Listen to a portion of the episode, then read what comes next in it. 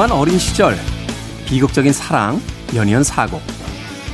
장밋빛 인생이란 노래로 유명한 프랑스의 샹송 가수 에드트 피아프의 삶은 사실 장밋빛과는 거리가 멀었습니다. 그렇게 걷기조차 힘든 절망에 빠져 있을 때 그녀가 다시 부른 노래의 제목은 바로 넝 즈느 흐렛 히 아니요, 난 아무것도 후회하지 않아요. 남들이 줬던 행복도 불행도 내겐 모두 똑같아요. 왜냐하면 나의 삶, 나의 기쁨은 지금 당신과 함께 시작되니까요. 내내 겨울만 같았던 한 해였지만 서로가 서로에게 온기가 되는 따뜻한 연말이 되길 바랍니다. 김태원의 시대음감 시작합니다.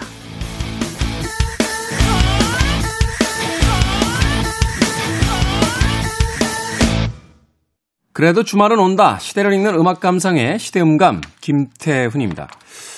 우리에게는 장밋빛 인생으로 어, 알려져 있는 프랑스의 샹송 가수죠. 에디트 피아프. 사실 그녀의 삶을 어, 좀 자세히 들여다보면 그렇게 유쾌하거나 행복했던 삶만은 아니다 하는 것을 알 수 있습니다.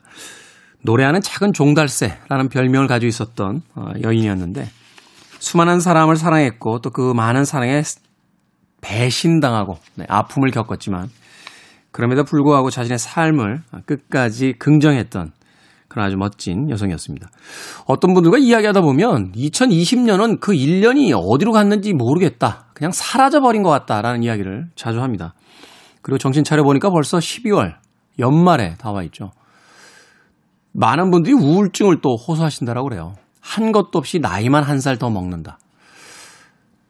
이럴 때는 유엔이나 무슨 국제기구에서 전 세계 사람들의 나이를 한 살 유보해 주는 건 어떨까 하는 생각도 듭니다. 한 게 없잖아요, 올해. 한 게 없으니까.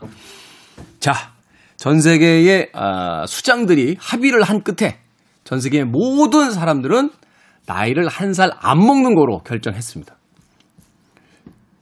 여기 반대할 사람들이 있을까요?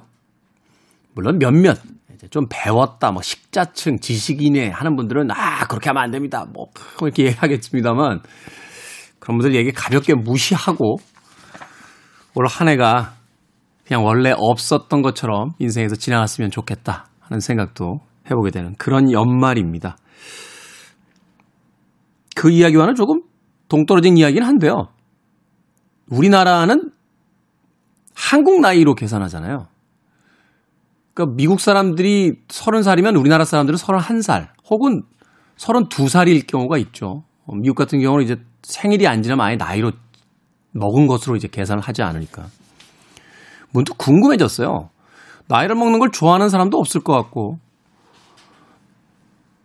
고령화 사회다, 뭐, 노인 사회다라는 이야기를 하면서 왜 우리나라는 전 세계보다 나이를 한 살 더 먹고 시작하는지 납득이 잘 가지 않는 그런 시기이기도 합니다.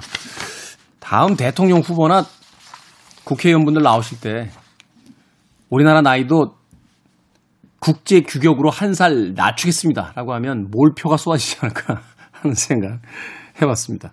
자, 김태원의 시대 음감, 시대 이슈들 새로운 시선과 음악으로 풀어봅니다. 토요일과 일요일 오후 2시 5분, 밤 10시 5분, 1라디오에서 방송이 되고요. 한민족 방송에서는 낮 1시 10분에 방송이 됩니다.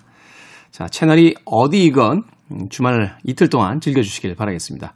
팟캐스트로는 언제 어디서든 함께 할 수 있습니다. 자, 말 나온 김에 에디트 피아프의 음악 한 곡 준비했습니다. La Vie en rose.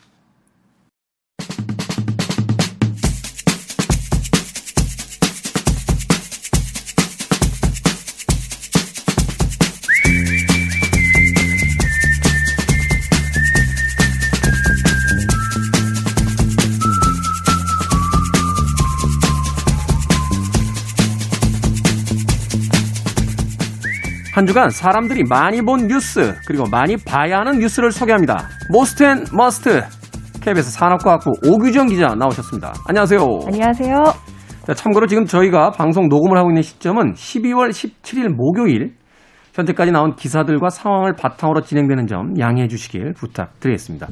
자, 한 주간 많이 본 most 뉴스 어떤 뉴스부터 정리해 볼까요? 네, 그 뉴스 분석 사이트 빅카인즈를 통해서 지난 12월 11일부터 12월 17일까지 가장 많이 보도된 주요 이슈들을 정리해 봤습니다. 네.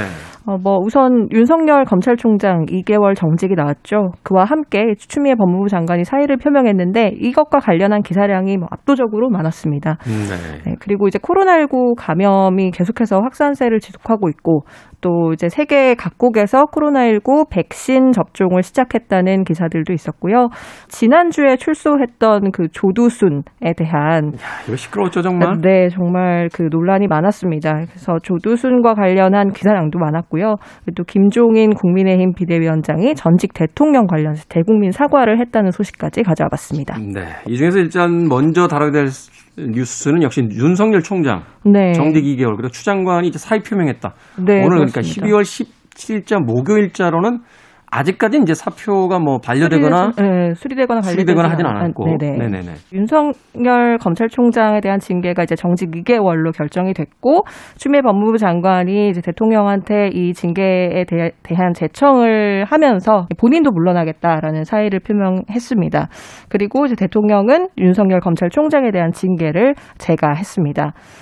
어, 이게 검찰총장에 대한 징계 청구가 23일 정도가 됐더라고요. 네. 23일 만에 이렇게 결정이 난 건데 징계 사유가 여러 가지가 있었는데 여섯 개 중에 네 가지가 인정이 됐어요.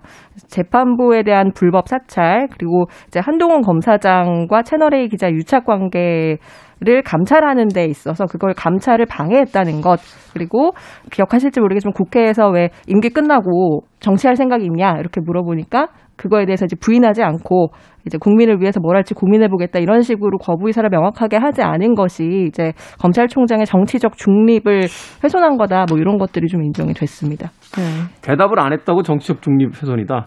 어, 그리고 이제 대선 뭐 후보나 뭐 이런 것들로 거론이 됐었는데 거기에 대해서도 이제 분명한 선을 긋지 않았던 그런 것들이 좀 도마 위에 올랐었잖아요. 이게 보는 관점에 따라서는 뭐 정치적인 어떤 뉘앙스가 있다라고 생각할 수도 있고 또 어떤 네. 면에서는 또 윤 총장 입장에선 아니 나는 가만히 있었고 주변에서 떠든 건데 왜 나한테 그러라고 네.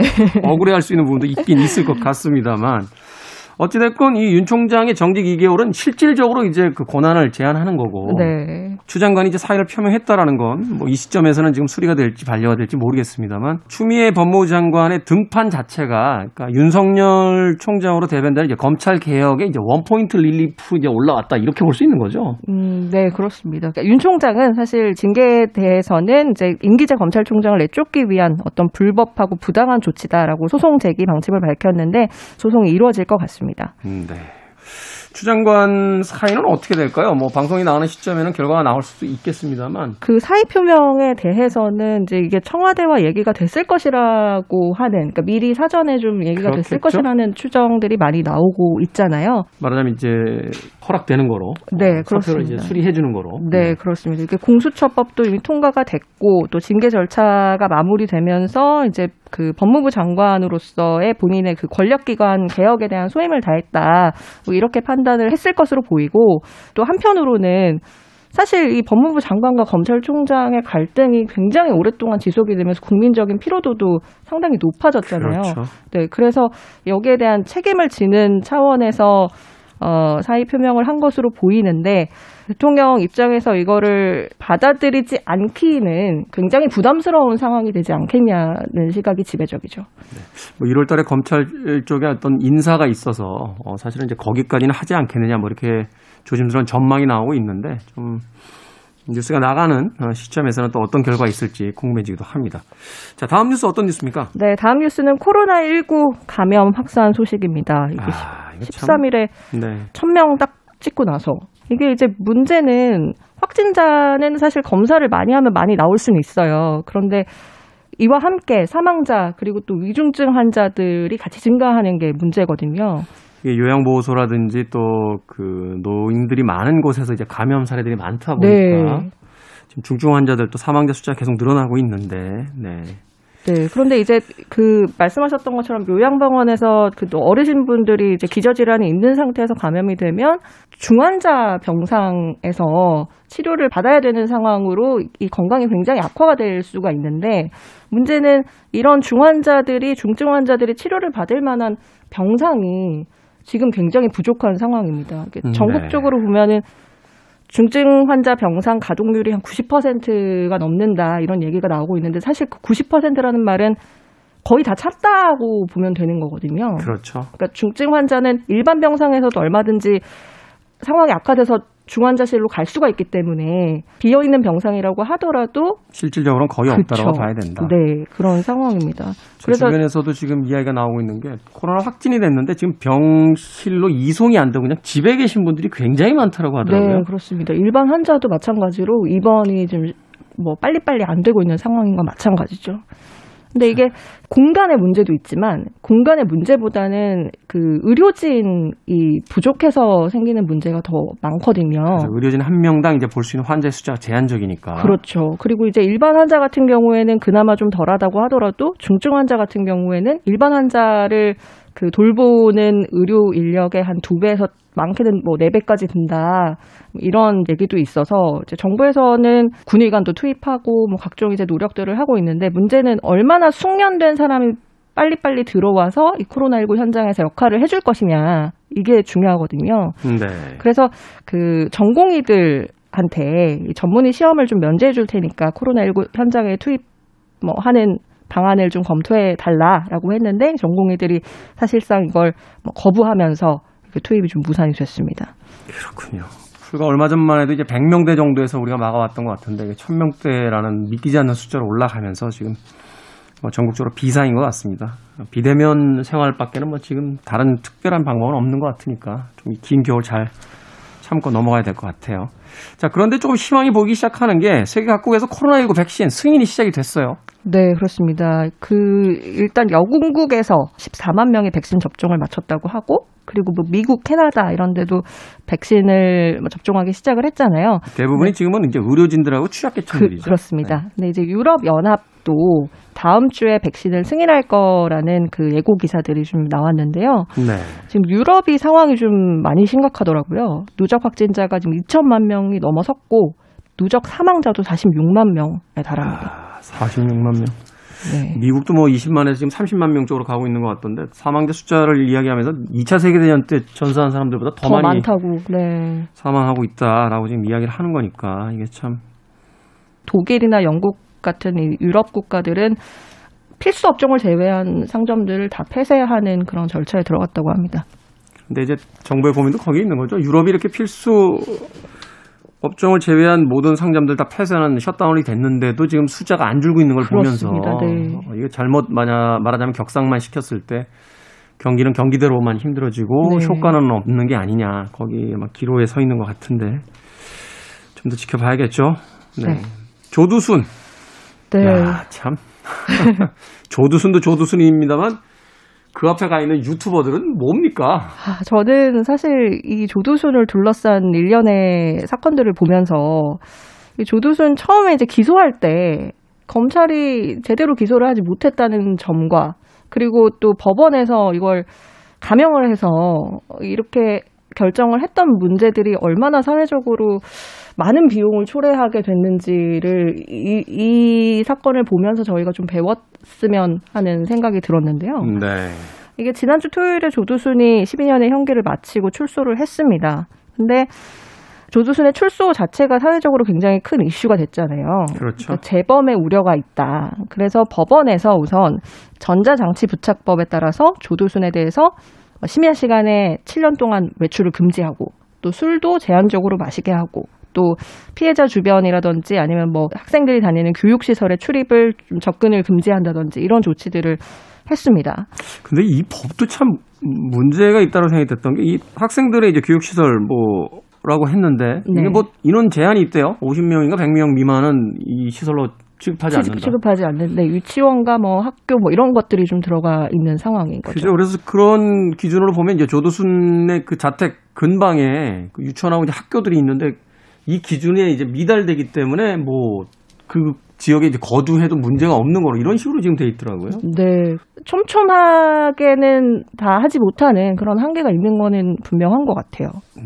어찌됐건 조두순 2008년에 12년형 선고받고 만기 출소했는데 당시 검찰이 이제 성폭력 처벌법이 아니라 형량의 가벼운 일반 형법을 또 적용을 그렇습니다. 했었고 법원은 1심에서 술에 취한 심신 미약 상태였다라고 해서 12년형을 선고했는데 검찰은 또 항소를 안 했고, 그러니까 12년 전에 했던 일들이 지금 12년 후에 돌아와서 피해를 보고 있는 네, 그렇습니다. 그런 걸 생각해 보면 우리가 좀 깊게 좀 생각을 해봐야 될 게 아닌가. 그리고 앞서 이야기했지만 그 앞에서 아, 조회수 올리겠다고 그 난동 부리고 있는 유튜버들은 참 뭔가 싶은 네. 생각이 듭니다. 네. 이게 그러니까 법무부 호송 차량을 타고 조두순이 집으로 갔잖아요. 네. 이제 그 호송 차량 위에 올라타서 발을 구르면서 이렇게 위협을 가하고 했던 유튜버들이 있고 또 그 앞에서 이제 경찰들이랑 몸싸움을 벌이고 또 유튜버들 뭐 자기들끼리 뭐 난동을 부리고 했던 네, 그런 사건들도 있어서 총합 8명이 지금 입건이 돼 있는 상태입니다. 그리고 이제 경찰에서는 그 해당 지역에 외부인 출입 통제를 결정했습니다. 그러니까 주민들 가뜩이나 불안한데 이제 외부에서 유튜버들까지 와가지고 김종인 비대위원장이 전직 대통령에 관해서 관련 사과를 했습니다. 네, 그렇습니다. 15일에 이명박 박근혜 전 대통령이 사법 처리된 것과 관련해서 사과를 했는데 사과문이 굉장히 이렇게까지 사과를 해도 되나 싶을 정도로 파격적이었었던 것 같은데 했죠. 그렇습니다. 네. 뭐 역사와 국민 앞에 큰 죄를 저질렀다. 집권당이었지만 책무를 다하기는커녕 야합하고 분열했다. 공적인 책임을 부여받지 못한 자가 국정에 개입해서 법과 질서를 어지럽히고 어, 권력을 농단한 죄상도 있다. 이게 바로 최순실 최순실 씨 국정농단. 네. 얘기인 거죠. 이런 것까지 다 하나하나 언급하면서 사과를 했는데 이게 이제 내년 4월에 보궐선거를 선거를 앞두고 중도층의 마음을 잡기 위해서 이 과거와 좀 반드시 단절해야 된다. 뭐 이런 판단을 한 게 아닌가 하는 분석들이 나오고 있고 근데 정당은 음, 수권 정당이 되는 것이 목표니까 사실은 뭐 그런 전략 하에서라도 사과를 할 수 있다라는 또 생각도 해보게 되는데. 뭐 정치적으로는 네, 그렇습니다. 음. 네, 그런데 이제 이 사과에 대해서는 좀 뭐 당 안팎으로 반응이 좀 엇갈립니다. 우선 당내에서는 이 사과에 찬성하는, 지지하는 측면도 있고 또 어, 무슨 자격으로 판, 사과를 하냐, 당의 공감대를 얻지 못했다 이런 반응도 있고요. 그리고 이제 민주당은 이 사과에 대해서 뭐 사과보다는 실천이 중요하다 이렇게 언급을 했고 정의당 역시 이게 과연 당의 사과인지 좀 지켜보겠다 이런 입장을 냈습니다. 음, 네. 김종인 비대위원장이 전직 대통령 관련 사과까지 most 뉴스 어, 소개를 해주셨고요. 자 이번 주에 놓치면 안 될 것 같은 must 뉴스 어떤 뉴스입니까? 네, 이번 주 must 뉴스는 재활용되는 플라스틱은 22%뿐 일상부터 바꾼다라는 기사입니다. 아니 우리가 그렇게 열심히 재활용 분리 배출을 하고 있는데 왜 22%밖에 안 되는 거죠? 네, 그래서 저도 되게 깜짝 놀랐어요. 이게 코로나 때문에 저도 사실 밖에 나가서 먹는 거는 좀 어렵고 배달을 많이 시켜 먹거든요. 그렇죠. 그러면 막 정말 플라스틱이랑 일회용품들이 엄청 한가득이에요. 근데 그걸 뭐 분리 배출을 한다고 하더라도 이게 실제로 재활용되는 비율은 이렇게 떨어진다라는 음. 거죠. 이게 참 희한한 일이네요. 그러니까 이게 예를 들어서 뭐 즉석밥이나 도시락 용기 같은 그런 플라스틱은 너무 플라스틱 자체가 얇고 가볍기도 하고 그리고 또 혼합 플라스틱을 쓰는 경우가 많대요. 네. 그래서 재활용이 실제로는 어렵다는 거고요. 그리고 우리 국민 한 명이 매년 페트병을 96개, 그리고 플라스틱 컵 65개, 비닐봉투 460개를 쓴다고 합니다. 뭐 나무로 계산해 본다고 하면 국민 한 사람이 30년산 소나무를 매년 세그루 반 이상을 없애는 꼴이라고 합니다. 그 백년산 하나씩 없애는 거네요. 네. 소나무를. 네, 그렇습니다. 그래서 이게 뭐 요새 이제 탄소 중립 이야기를 많이 하잖아요. 탄소 중립 2050이라고 해서 2050년까지 이 배출하는 탄소의 양과 감축하는 탄소의 양을 제로로 만들겠다. 탄소 음. 중립을 뭐 실현하자 이런 이런 이제 정책들이 나오고 있는데 이게 사실은 국가적인 사업이지만 개인적으로도 실천할 부분이 굉장히 많다는 생각이 좀 들었어요. 기사를 보면서. 뭐 오기정 기자 아시겠습니다만 제가 그 코로나 확진자 밀접 접촉으로 2주 자가격리 됐잖아요. 네. 이 자가격리가 되면 이제 그 보건소에서 이제 키트를 보내주는데 거기 이제 쓰레기 담아야 되는 봉투가 따로 있어요. 아, 네. 그러니까 이제 거기다 이제 담는데 그 봉투로 감당이 안 되는 거예요. 이 재활용품이 정말 그러니까 예전에 이제 그, 그때 그때 이렇게 배출을 하니까 일주일에 두 번인가 이제 배출을 하니까 예. 뭐 얼마나 총량이 되는지 잘 모르다가 한 열흘 넘게 집에서 계속 그걸 이제 쌓아 올리다 보니까 음, 눈으로 보시게 된 거군요. 눈으로 이제 보게 되는 거죠. 과장을 좀 하자면 주방에 한 3분의 1이 재활용으로 쌓이는 거예요. 어. 페트병에다 뭐 일회용 도시락 그 그거에다가 뭐 비닐봉지에다 막 이렇게 하는 거 보면서 야 이렇게 버려도 되나 네. 하는 생각이 들더라고요. 이건 참 그 어떤 면에서 보면 우리가 너무 재활용 이 쓰레기 수거를 잘해 가서 우리 눈에 잘 보이지 않으니까 이게 좀 심각한 음. 문제라는 걸 잘 그 피부로서 못 느끼고 있는 게 아닌가 하는 네. 좀 생각이 들더라고요. 재활용을 이제 배출을 하면 아 이게 잘 재활용 되겠지 이렇게 그래서 우리가 열심히 생각하지만 하는 거잖아요. 네, 음. 실제로는 또 그렇지 않다는 거죠. 이 법 어떻게 좀 바꿔야 되는 거 아닙니까? 우리는 재활용 쓰레기들 분리배출 안 하면은 페널티 주면서 만드는 분들이 재활용이 안 되게 만들어 버리면 그렇죠. 이게 무슨 소용이 무슨 말입니까? 네. 참 음, 집에 있는 그 플라스틱이라든지 일회용품들 다시 한번 좀 생각해 보셔야 될 것 같습니다. 자, 지금까지 KBS 산업과학부 오기정 기자와 함께 예, Most and Must 뉴스 알아봤습니다. 고맙습니다. 맞습니다.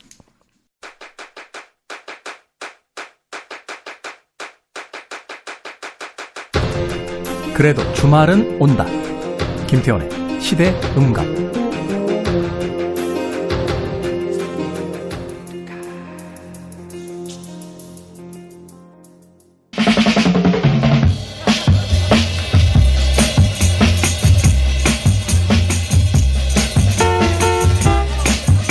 살면서 어떤 특별한 순간을 맞았을 때 참 영화 같은 순간 뭐 이렇게 말합니다. 유별나게 우여곡절을 많은 삶을 두고 어 영화 같은 인생이야 라고도 하고요. 하지만 이분은 이렇게 말합니다. 모두의 하루는 영화를 닮아 있습니다 라고요.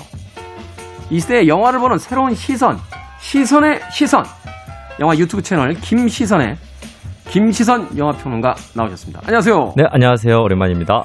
자, 평론가님 책 추천사에 영화 번역가 황석희 씨가 이런 말을 남겨주셨더라고요. 영화를 향한 애정이 국진하게 배어 있을 뿐 누굴 가르치거나 지식을 뽐내거나 자의적 해석을 강권하지 않는다. 대체 저런 대책 없는 해맑음으로 어떻게 그 변덕스러운 유튜브 구독자를 100만이나 모았는지 신기할 따름이다. 영화 번역가 황석희 씨는 저하고도 패친인데 아, 네, 정말. 네, 이런 또 애정 어린 추천사를 남겨주셨군요. 정말 신기해서 써주신 것 같다는 생각이 들었습니다. 아, 그렇습니까? 자, 그럼 그 신기한 이야기를 지금부터 한번 만나보도록 하겠습니다. 네. 시선의 시선. 자, 오늘은 어떤 작품 소개해 주시겠습니까? 네, 오늘은 어, 산타 할아버지의 기원을 유쾌하고 행복하게 다룬 애니메이션 클라우스에 대한 얘기를 해볼 건데요. 클라우스. 네, 혹시 어, 산타 클로스 할아버지의 존재 아직도 믿으십니까? 저요? 네. 저 그렇게 만만한 사람 아닙니다. 저는 초등학교 때부터 믿지 않았습니다. 아, 저도 사실 어렸을 때 생각해 보면은 그 부모님이 혹시 뭐 마음에 드는 선물 있냐 그래서 레고 작은 레고를 하나 골랐던 기억이 있어요. 근데 네. 그 다음 날 크리스마스에 어떤 할아버지가 나타나서 그 제가 자세히 보니까 유치원 선생님이시더라고요. 음. 유치원 선생님이 저한테 이제 선물을 주시면서 산타클로스 할아버지라고 했던 그때 저의 이제 산타클로스의 기적이 약간 무너졌던 아니, 어, 그러니까요. 네. 저도 제 기억이 맞다면 6살인가 7살 때 저희 어머니가 저희 머리맡에다가 선물 놓는 거 저한테 들키셨어요. 네. 그때, 그때부터 안 믿었죠. 그러니까 오늘은 그 바로 그 믿지 않았던 어떻게 보면은 이제 우리가 그 전에 알고 있었던 그 산타 클로스 할아버지의 기적에 대해서 다시 한번 끌어올려서 여러분들이 아 혹시 산타 클로스 할아버지가 정말 존재하는 거 아닐까? 그런 생각이 들게끔 하는 애니메이션 클라우스를 가져와 봤습니다. 메말라버린 우리의 그 동심에 다시 한번 좀 따뜻한 훈기를, 온기를 불어넣을 뭐 그런 네. 작품이다라고 네. 이야기를 해주시는 것 같습니다. 제목이 클라우스인데 이게 바로 산타 클라우스의 그 클라우스인 거죠? 네네 그렇게 가져온 건데 아무래도 기원을 따라가다 보니까 이 클라우스라는 이 사람이 처음부터 산타는 아니었는데 어떤 과정에 의해서 산타가 됐는지를 어, 그려내는 애니메이션이거든요. 약간 그 그게 구조가 네.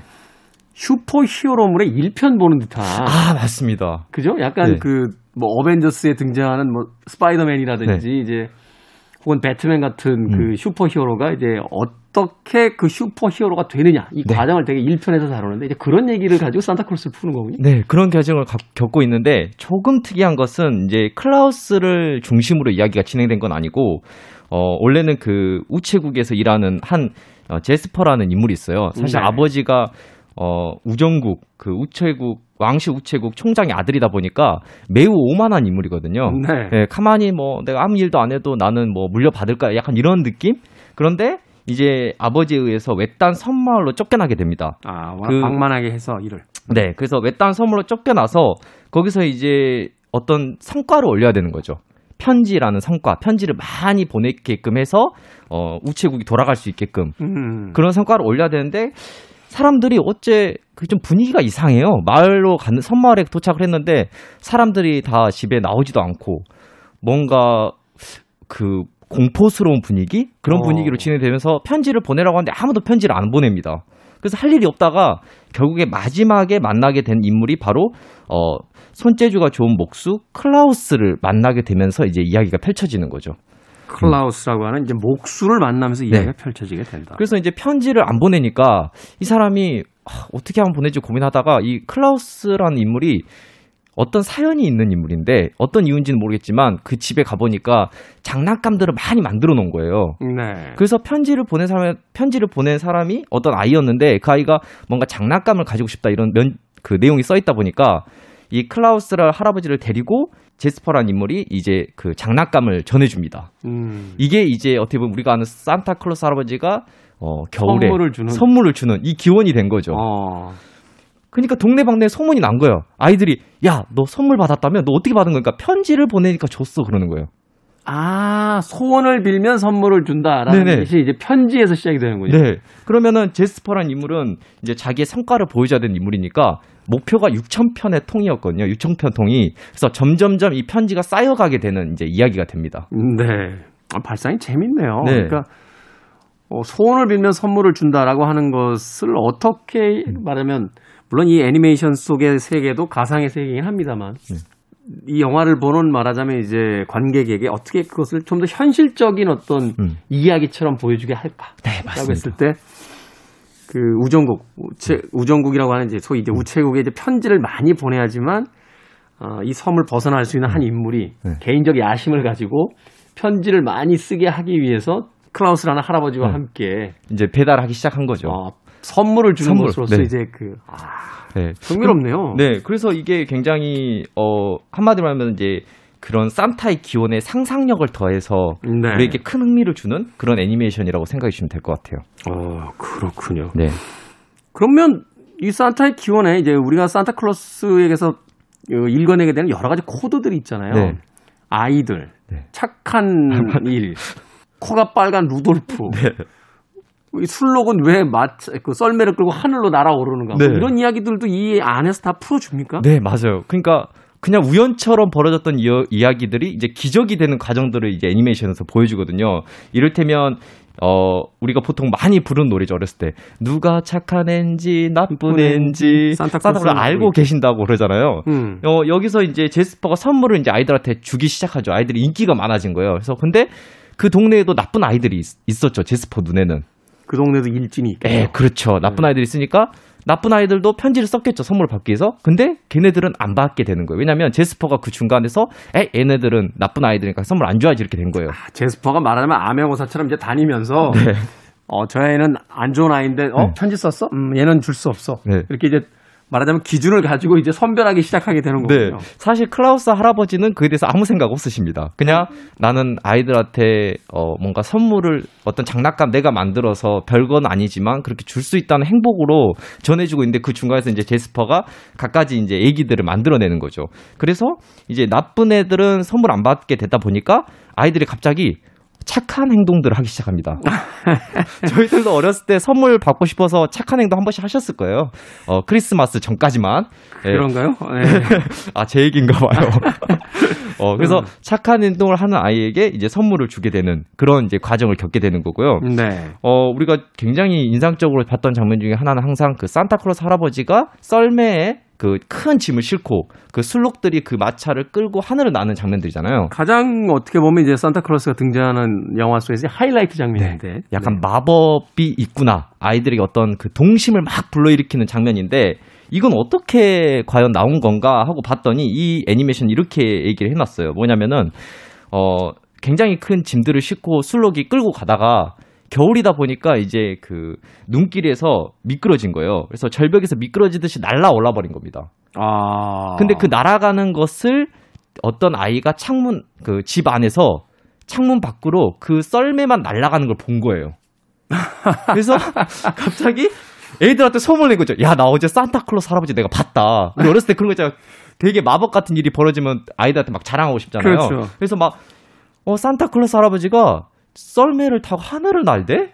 근데 그 술록이 끌어. 이런 얘기를 하니까 사람들이, 이제 아이들이 더 믿게 된 거예요. 어. 음. 그러니까 말하자면 아주 우연한 사건, 사고 같은 것이었는데 네. 그것이 이제 아이의 눈에 띄게 되면서 오늘날 산타크로스를 이제 상징하는 하나의 상징처럼 이제 이야기가 되기 시작했다. 네, 맞습니다. 어. 그리고 이 작품에서 굉장히 인상적인 거는 어, 이 마을에 굉장히 어둡고 침침하다고 앞에 말씀을 드렸는데 왜냐하면 아주 오랜 기간 동안 이제 수백 년의 기간 동안 두 가문이 나누어져서 싸우고 있었어요. 이제 어, 엘링보 가문과 크런 가문이라는데 뭐 백년 전쟁부터 시작해서 우리가 알고 있는 어뜻어뜻 듣게 된 역사의 일부분도 여기 들어가 있습니다. 약간 로미오와 줄리엣에서 빌려온 듯한. 네, 맞습니다. 됐건. 네. 네, 그래서 그런 대립 관계에 있던 어른들로 인해서 아이들은 사실은 친해질 수도 있는데 옆 동네에 있는 친구들과 친해질 수 없었던 거죠. 음. 그런데 이 편지를 보내고 소원을 빌게 되고 장난감을 얻게 되면서 같이 놀게 되면서 점점 이 둘이 두 가문의 사이가 좋아지기 시작해요. 어. 어. 그런데 항상 그렇지 않습니까? 이런 대립 관계에 놓였을 때는 밑에 있는 그런 우리 평범한 사람들은 사실 친해지고 싶었던 마음이 있었어요. 근데 위에서 어떤 이 가문을 통해서 오랫동안 이득을 추구했던 임, 뭐, 뭐랄까, 임원, 임원들이라 해야 되나요? 그러니까 분쟁을 조장해서 네. 이득을 얻고 있었던 네. 어떤 음, 그럼- 중간의 사람들. 네, 중간 사람들을 이 그런 중간 사람들이 서로 합심해서 이제 이 산타클로스 할아버지가 선물을 주는 걸 막으려고 합니다. 음. 근데 결국에는 이런 해결해가는 구도들이 굉장히 우리에게 어 정말 그런 기적이 정말 있었겠다라는 생각이 들게끔 잘 설명하고 있어요. 그것이 작은 마을에서 하나의 섬에서 시작된 것들인데 네, 그걸 이제 전 세계로 확장하면서 오늘날에 이르는 산타클로스의 이제 신화가 시작이 된다. 네 대기업이 된 거죠 나중에. 네. 여기서도 빨간 옷 입고 나옵니까? 산타클로스? 아 산타클로스 할아버지가 빨간 옷을 입고 나오시고요. 어, 더 중요한 게 뭐냐면 우리가 산타클로스 할아버지가 등장하는 영화들을 보게 되면 그 옆에서 초록색과 빨간색의 어떤 유니폼을 입고 도와주는 사람도 있어요. 네, 요정 요정인가요? 요정이라고 이제 우리는 알고 있는데 그 실제로 사미족이라고 그 핀란드 주변에서 이제 유목민족을 하- 유목민족인데 실제로 술록을 키우면서 사는 평화롭게 사는 수- 그 유목민족이 있거든요. 사미족이라고. 네. 그 사미족이 실제로 이제 산타클로스와 어떻게 이제 어, 결합을 해서 이제 일을 하게 되는지 이런 과정들도 나옵니다. 그렇군요. 네. 사미족이 한 아이에게 장난감 선물을 해주는데 사미족의 아이가 되게 기쁘게 받아들이거든요. 네. 그러면서 나중에 이제 전 세계 많은 아이들이 이제 선물을 요구하니까 이제 이걸 도와주게 된 거죠 어른들이 음. 사미족의 어른들이 그러면서 자연스럽게 녹아들게 됩니다. 제가 그 이야기를 왜 여쭤봤냐면 원래 산타클로스의 신화 속에는 이제 녹색 옷이었는데 네.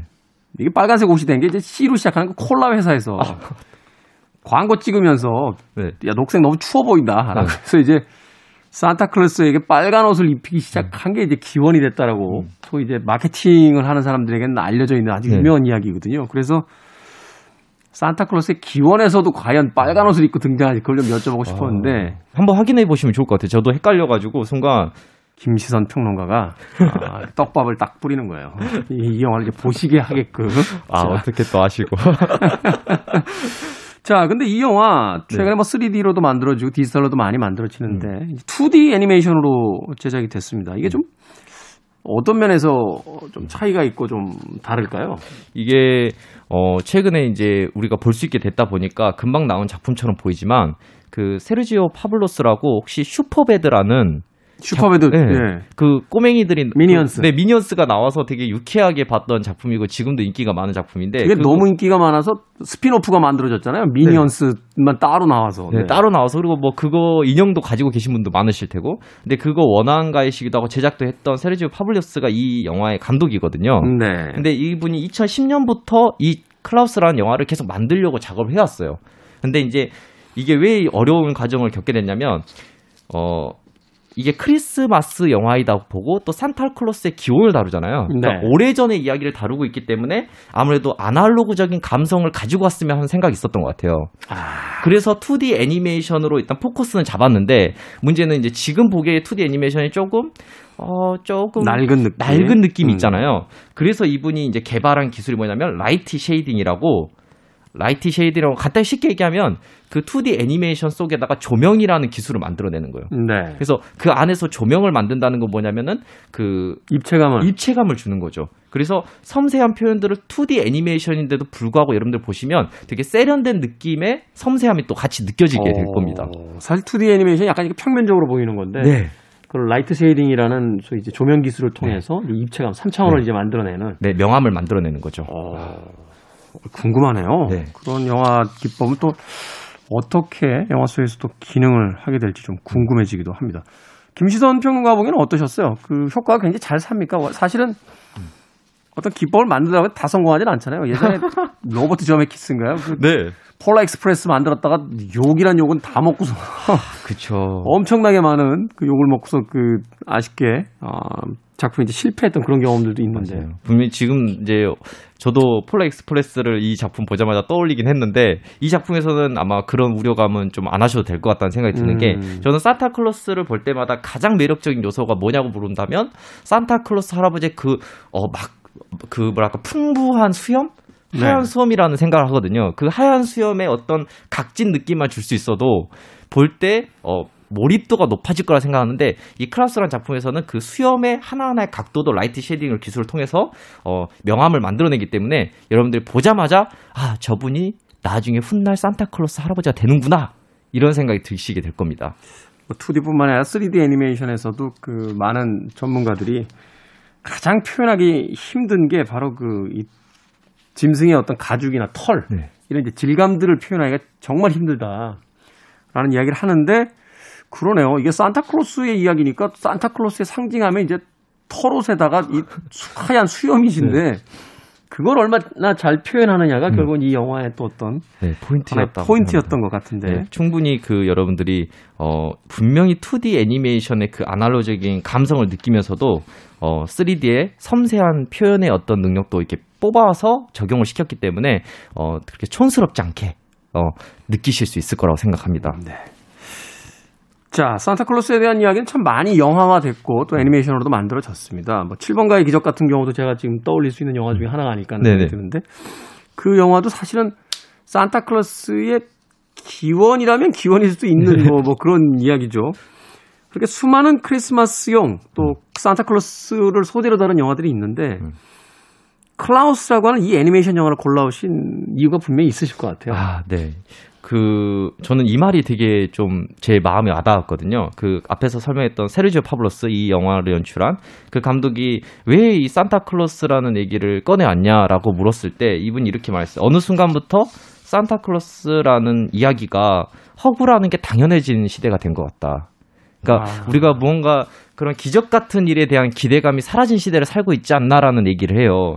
그래서 그러한 어떻게 보면 어느 순간부터 잊혀진 허구, 그러니까 당연시됐던 허구, 나만의 어떤 기적들이 사라졌을 텐데 그런 분들에게 이 클라우스를 보고 있으면 잊고 있던 크리스마스의 특별한 기억들이 저도 모르게 떠오르는 것 같습니다. 음. 그래서 여러분들도 혹시 이 클라우스를 보시게 되면 아마도 가짜라고 생각했던 이야기가 실은 어, 내가 너무 그거에 대한 기적에 대한 믿음이 없던 건 아니었을까?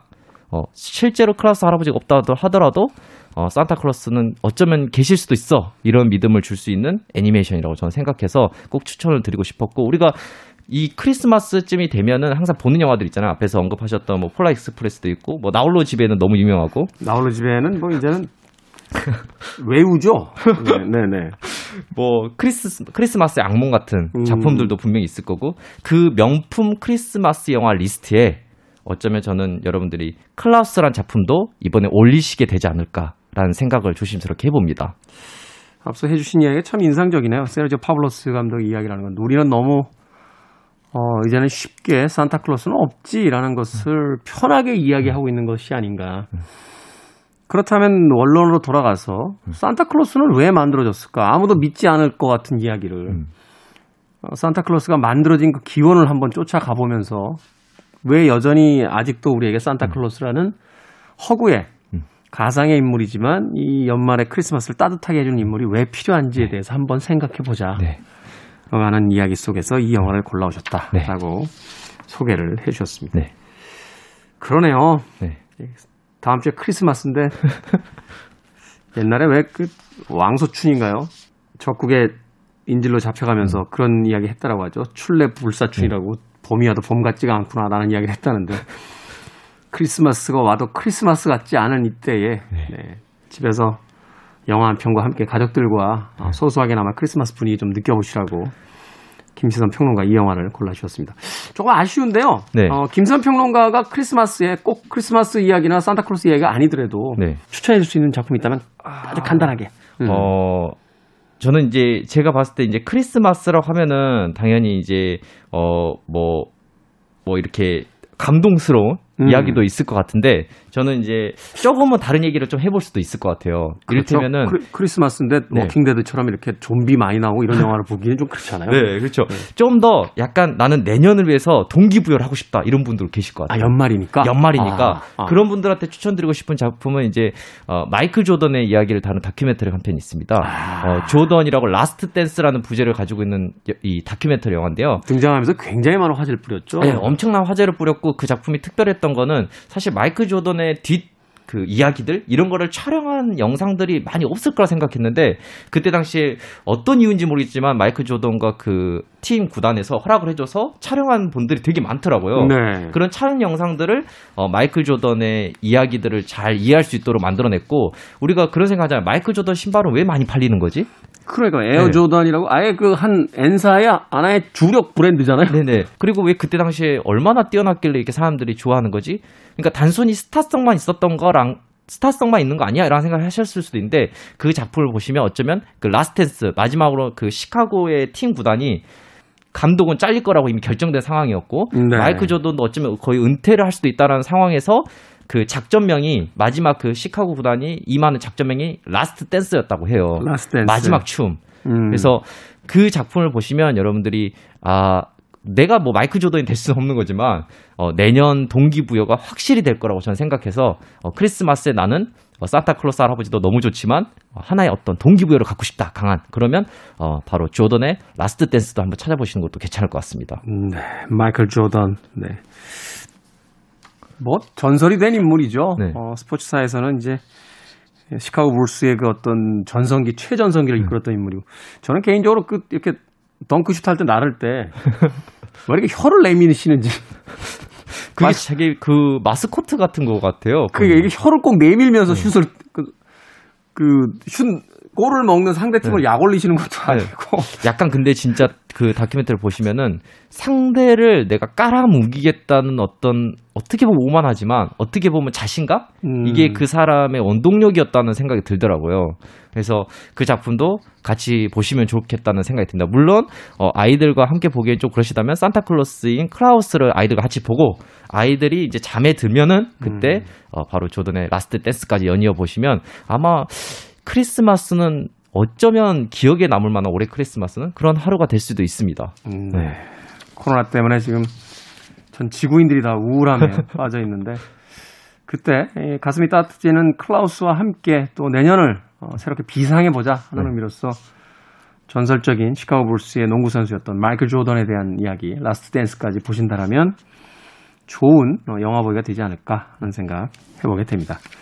자, 김태훈의 시대음감 음, 시선의 시선 영화평론가 이제 유튜버 김시선 평론가와 함께 했습니다. 고맙습니다. 감사합니다. 자, 저도 이제 인사드려야 될 것 같습니다. 아, 오늘 끝곡은 마이클 프랭스의 음악 준비했습니다. 캐롤 하나 아, 틀어드릴게요. The Christmas Time is Here 라는 곡입니다. 지금까지 시대음감의 김태훈이었습니다. 저는 내일 돌아오겠습니다. 고맙습니다.